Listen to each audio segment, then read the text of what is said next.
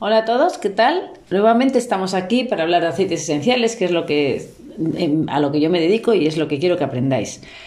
Ya que estamos en otoño y me gustaría seguir hablando de temas relacionados con pues con las gripes, con los catarros, entonces, aunque el último día os hablé del árbol de té, Hoy me voy a centrar un poco en todo lo que son antimicrobianos, es decir, todos los que digamos que son antibióticos naturales de amplio espectro, es decir, que te sirven tanto como antibacterianos, como antivirales, como antifúngicos y antiparasitarios, sobre todo los primeros, antibacteriano y antiviral. Y vamos a hablar de los distintos aceites o los más principales. Lo que quiero decir es que los aceites esenciales como antibióticos o como antifecciosos es una, posibilidad que nadie conoce y que mucha gente le, parece que no, que no se fía, yo que tengo una farmacia lo noto, y es una buena solución para cuando no puedes utilizar antibióticos, es decir, el sintético.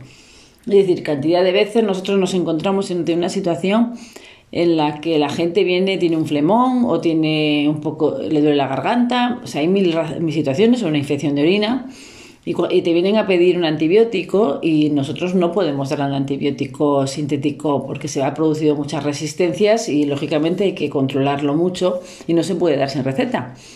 Pues es una buena solución los antibióticos, digamos, de plantas, aceites esenciales, para daros ese tratamiento que hace un, un efecto igual de bueno o igual de bien que los sintéticos. Así que y además tiene muchas ventajas con respecto a un antibiótico sintético, porque tener en cuenta una cosa, los aceites, mm, los aceites esenciales, muchos de ellos, los de los que voy a hablar hoy principalmente, los, los antiinfecciosos de amplio espectro, tienen distintas funciones, ya, os, ya os lo acabo de decir, antiviral y antibacteriano y antifúngico y antiparasitario. Con lo cual, muchas veces Empezamos con un catarro, con un dolor de garganta, que muchas, la mitad de las veces son virales, pero luego se transforman en bacteriana o bien no, o bien no sabemos cuál de las dos opciones es. Entonces, bueno, si tú, yo te doy uno de estos, pues si es un virus los resolvemos y si es una bacteria también. Y si al final empezó siendo un virus y al final se transforma en una bacteria, pues también nos va a resolver el problema. Cosa que todos sabéis que cuando tenéis un virus ninguna amoxicilina ni ningún antibiótico te va a hacer ningún efecto. Pues esto sí, porque también tienen ese efecto antiviral. Además, todavía no hay resistencia, no se ha encontrado ninguna resistencia a este tipo de, de aceites esenciales. Es muy sencillo, no hay resistencia porque no tienen solamente un componente. No sé si os acordáis cuando empecé a hablar de los aceites esenciales, que cada aceite esencial tiene muchos componentes, muchas moléculas. Por eso tiene muchas funciones. No les vale, no tiene solo una. Entonces, al tener varias moléculas, pues las resistencias es mucho más complicada. Lógicamente, pueden hacerse resistentes yo que sé, al euginol, es un decir, ¿eh? a un antibiótico, pero no a un óxido, a un alcohol, pero no al fenol. Es decir, al final, pues al tener tantos componentes, pues lo vuelvo a repetir, no hay resistencias. Y luego tienen otra función que es que respetan la microbiótica mm, que tenemos en el, en el intestino. Esto es una cosa que aún no se sabe muy bien el por qué, pero ¿qué pasa? Con lo cual no, no, hacen como el antibiótico sintético que arrasan con toda, la, con toda la flora intestinal, no, en este caso la conservan. Con lo cual sigue siendo otra ventaja. Y ya por última, es que además son es reguladores del sistema inmunitario, es decir, son con lo cual te inmunizan, te fortalecen internamente a nivel inmunitario. Con lo cual tiene muchas cosas que no tiene un antibiótico sintético.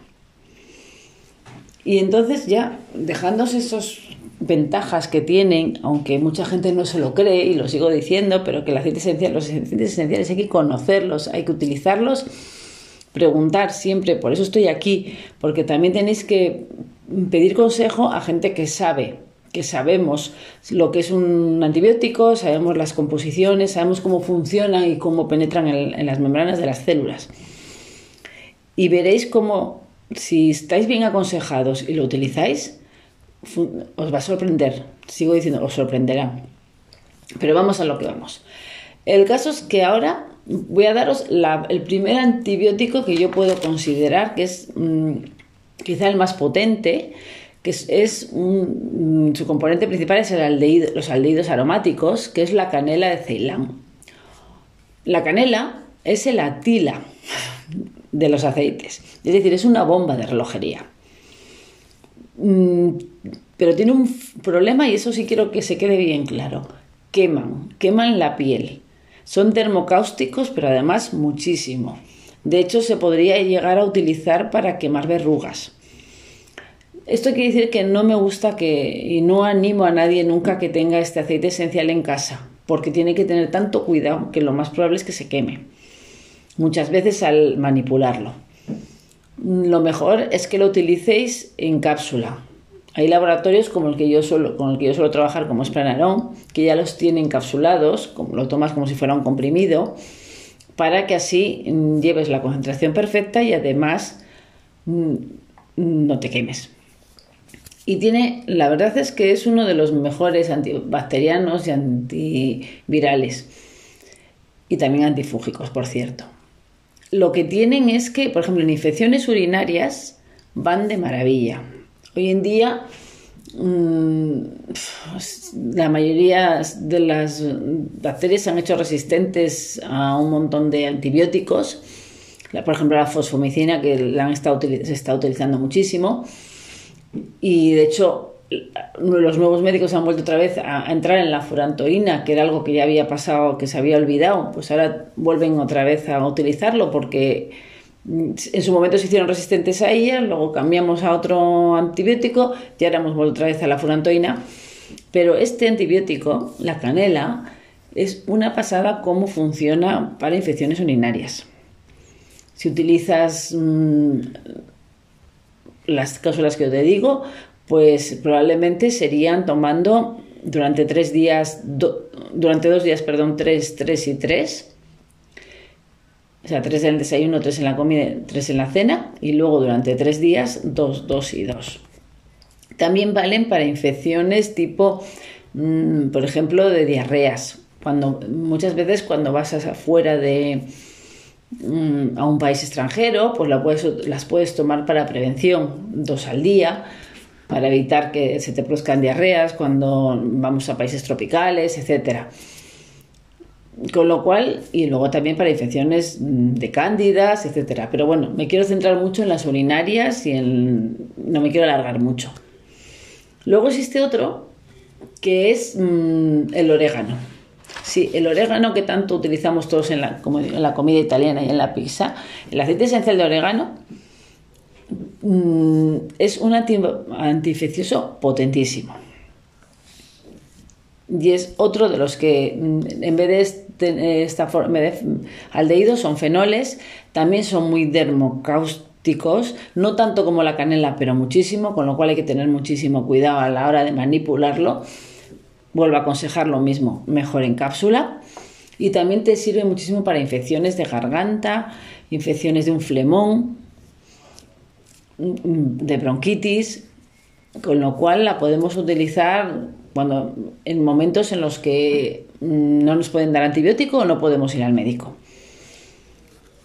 Y luego tenemos una tercera tipo de, de moléculas que son los alcoholes, que el más conocido es el árbol de té, que os lo dije el otro día. El árbol de té también es un antibacteriano muy potente, antiviral, antimicótico, que ya os he hablado, y, pero este tiene una ventaja con respecto a los otros, que igual no es tan potente, pero no es dermocáustico, no tiene contraindicaciones, con lo cual lo pueden usar todo el mundo y se puede utilizar no solamente por vía oral, sino también vía tópica. Y, si, tenéis dudas sobre el árbol de té, volveré al post anterior y, en el episodio anterior hablaba de él. Y con esto mm, quiero, no quiero, quiero dejar con estos tres suficiente para que os hagáis la idea de, de que podemos tener cápsulas, podemos tener productos ahora mismo para solucionar mm, infecciones sin necesidad de recurrir al antibiótico sintético. Sí, y vuelvo a repetiros, sí que quiero que sepáis, es que los dos primeros, es decir, el orégano y la canela, son dermocáusticos, no pueden tomarlo por vía oral ni niños, ni embarazadas, ni, ni lactantes. Y, y, el último, el árbol de té, no es, no es, es muy inofensivo, ¿vale?